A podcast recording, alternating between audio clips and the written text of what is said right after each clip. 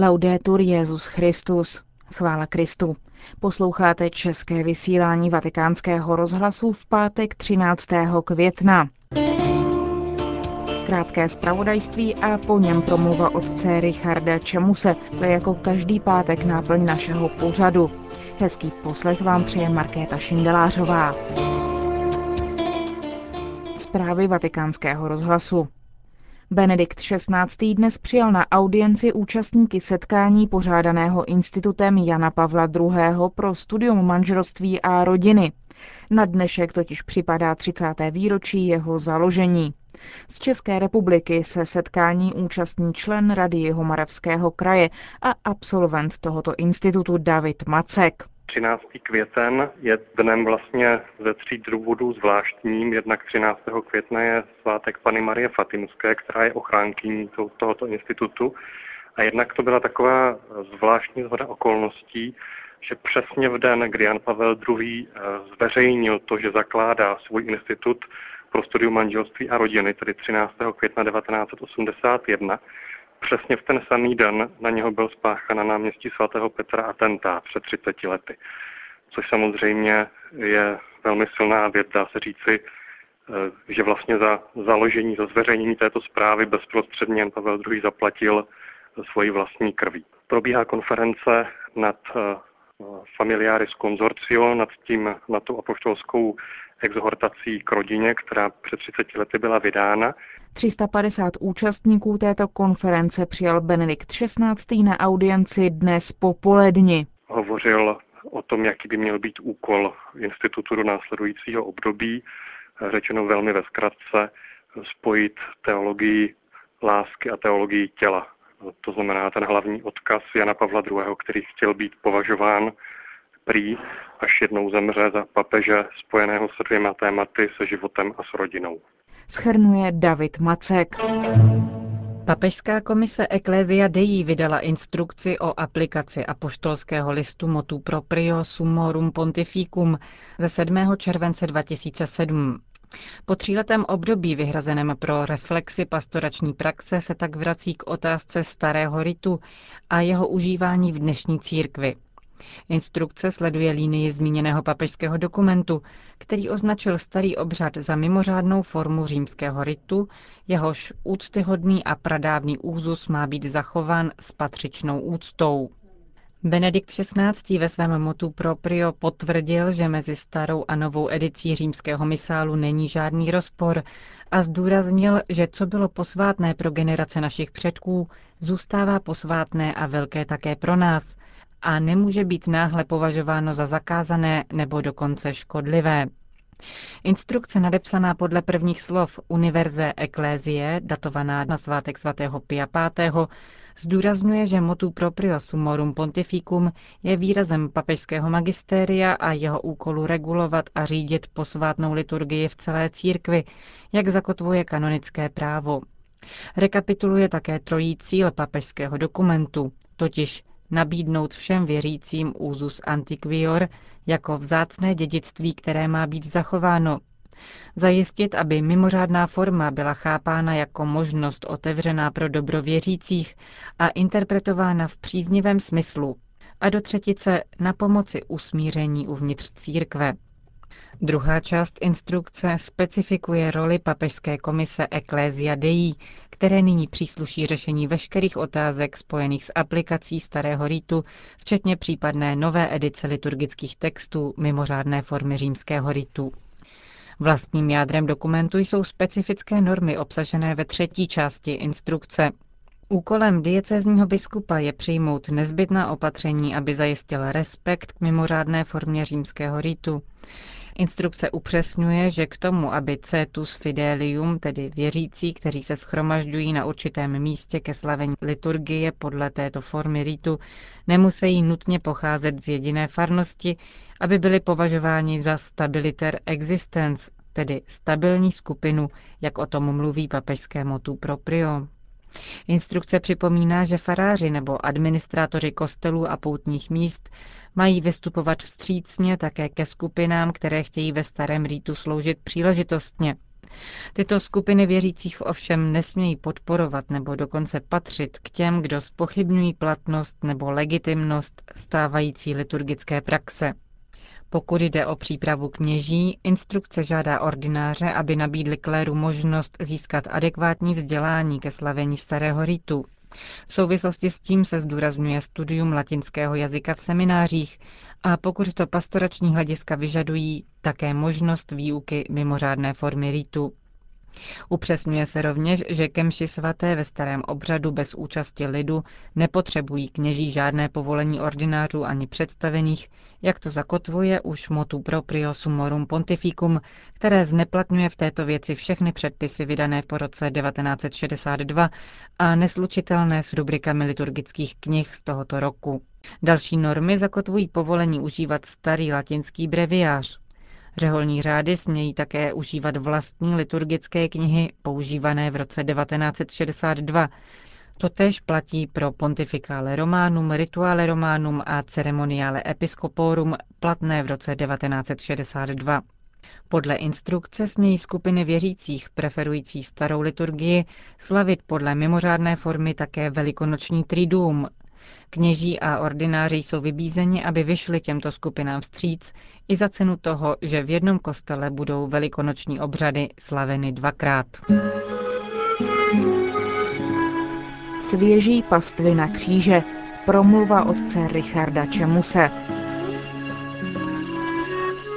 Stojím už ve dveřích koleje. Sestřička na vrátnici na mne volá.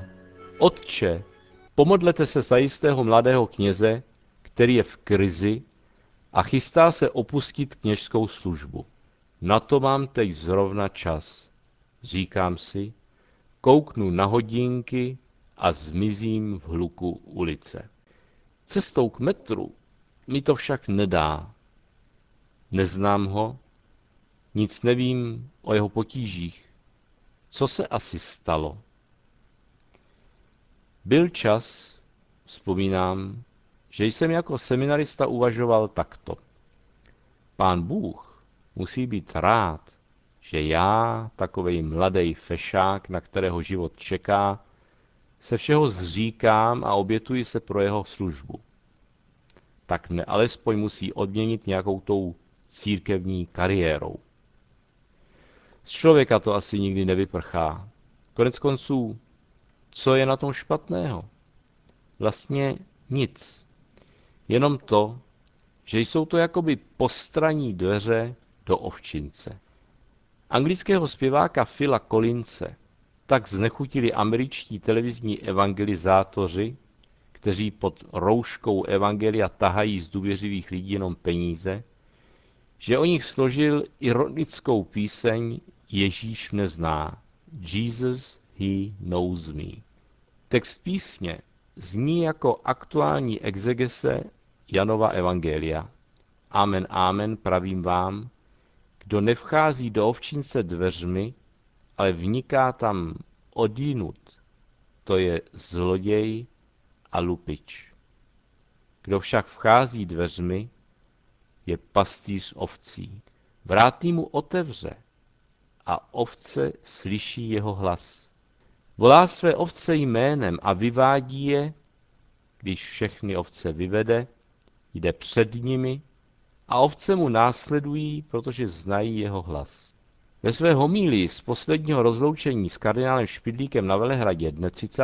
dubna 2010 otec biskup Josef Hrdlička toto evangelium vztáhnul na kardinála Tomáše Špidlíka. V neděli v evangeliu zazněla zmínka o dobrém pastýři, kterého ovce poznají podle hlasu a jdou za ním řekl olomoucký pomocný biskup a pokračoval. Vzpomínám si na své vůbec první setkání, tehdy ještě s Pátrem Špidlíkem na svatém Hostýně, po jeho návratu z dlouhého exilu do vlasti. Když jsme spolu před bazilikou živě hovořili o tom, že pocházíme ze stejného kraje, šla kolem skupina venkovských poutníků a jedna žena ze zástupu k němu přišla se slovy Nejste vy otec Špidlík? On se podivil. odkud ho může znát, když 50 let byl mimo vlast. A ona řekla, já jsem vás poznala po hlase. Jak víme, pokračuje otec biskup Hedlička, on dlouhá léta promlouval na vlnách vatikánského rozhlasu a svými skvělými duchovními úvahami povzbuzoval církev u nás. Jeho hlas nedokázali umlčet ani rušičky nepřátel. I Ježíš říká, že ovce poznají dobrého pastýře po hlase a jdou za ním. Za hlasem cizích nepůjdou, protože jim nevěří. Otec kardinál právě toto uměl. Jeho svědectví bylo bytostně živé a v jeho blízkosti se lidská srdce otvírala. Kdo ho poznal, viděl či slyšel, s důvěrou k němu tíhnul. Tolik otec biskup Hrdlička. Kam však dobrý pastýř vyvádí své ovce? Kam je vede? Na dobrou pastvu, vysvětluje v Evangeliu sám pán. Ozvěnou je mu žalm 23. Hospodin je můj pastýř, nic nepostrádám. Dává mi prodlévat na svěžích pastvinách, vodí mě k vodám, kde si mohu odpočinout. Občerstvuje mou duši. Apsidu římské baziliky svatého Klimenta zdobí starobylá mozaika, doslova exploze rostlinných motivů, které dohromady vytváří dojem svěží pastviny. A skutečně, jeleni se tu napájí z bystřin. Co však zarazí, je, že prameny vod tryskají ze suchého dřeva kříže. Že by kříž byl zdrojem svěžích pastvin a že by dobrý pastýř Kristus vedl své ovečky právě ke kříži? Přichází zde na mysl slova prvního listu svatého apoštola Petra. On sám na svém těle vynesl naše hříchy na dřevo kříže, abychom byli mrtví hříchu a žili spravedlivě. Jeho ranami jste uzdraveni. Byli jste kdysi jako bludné ovce, ale nyní jste se vrátili k pastýři a strážci duší. Ano, je to tak. Onou svěží pastvinou je ten, který je přibyt na tvrdé dřevo kříže. Jednou pomši svaté na mě čekal v átriu člověk. Mohu s vámi hovořit? Zeptal se tichým hlasem. Nechtěl nic, než svátost smíření. Mluvil dlouho. Když jsme se loučili, zahleděl jsem se mu do očí. Zdálo se mi, že vidím lavinu nevyslovitelného utrpení, které zanechalo v jeho duši spáleniště, na kterém vlastně už nic nemohlo růst. Ale právě proto tam Kristus mohl rozprostřít svou vládu a dát vyrašit novému životu. Ten člověk mi děkoval, ale dlužník jsem byl já. Dopsal mi totiž setkat se naživo s Kristem. Kéž by onen nešťastný kněz mohl prožít tuto chvíli. Kněžství by pak neopustil.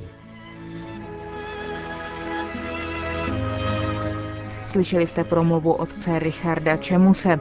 Končíme české vysílání vatikánského rozhlasu. Chvála Kristu.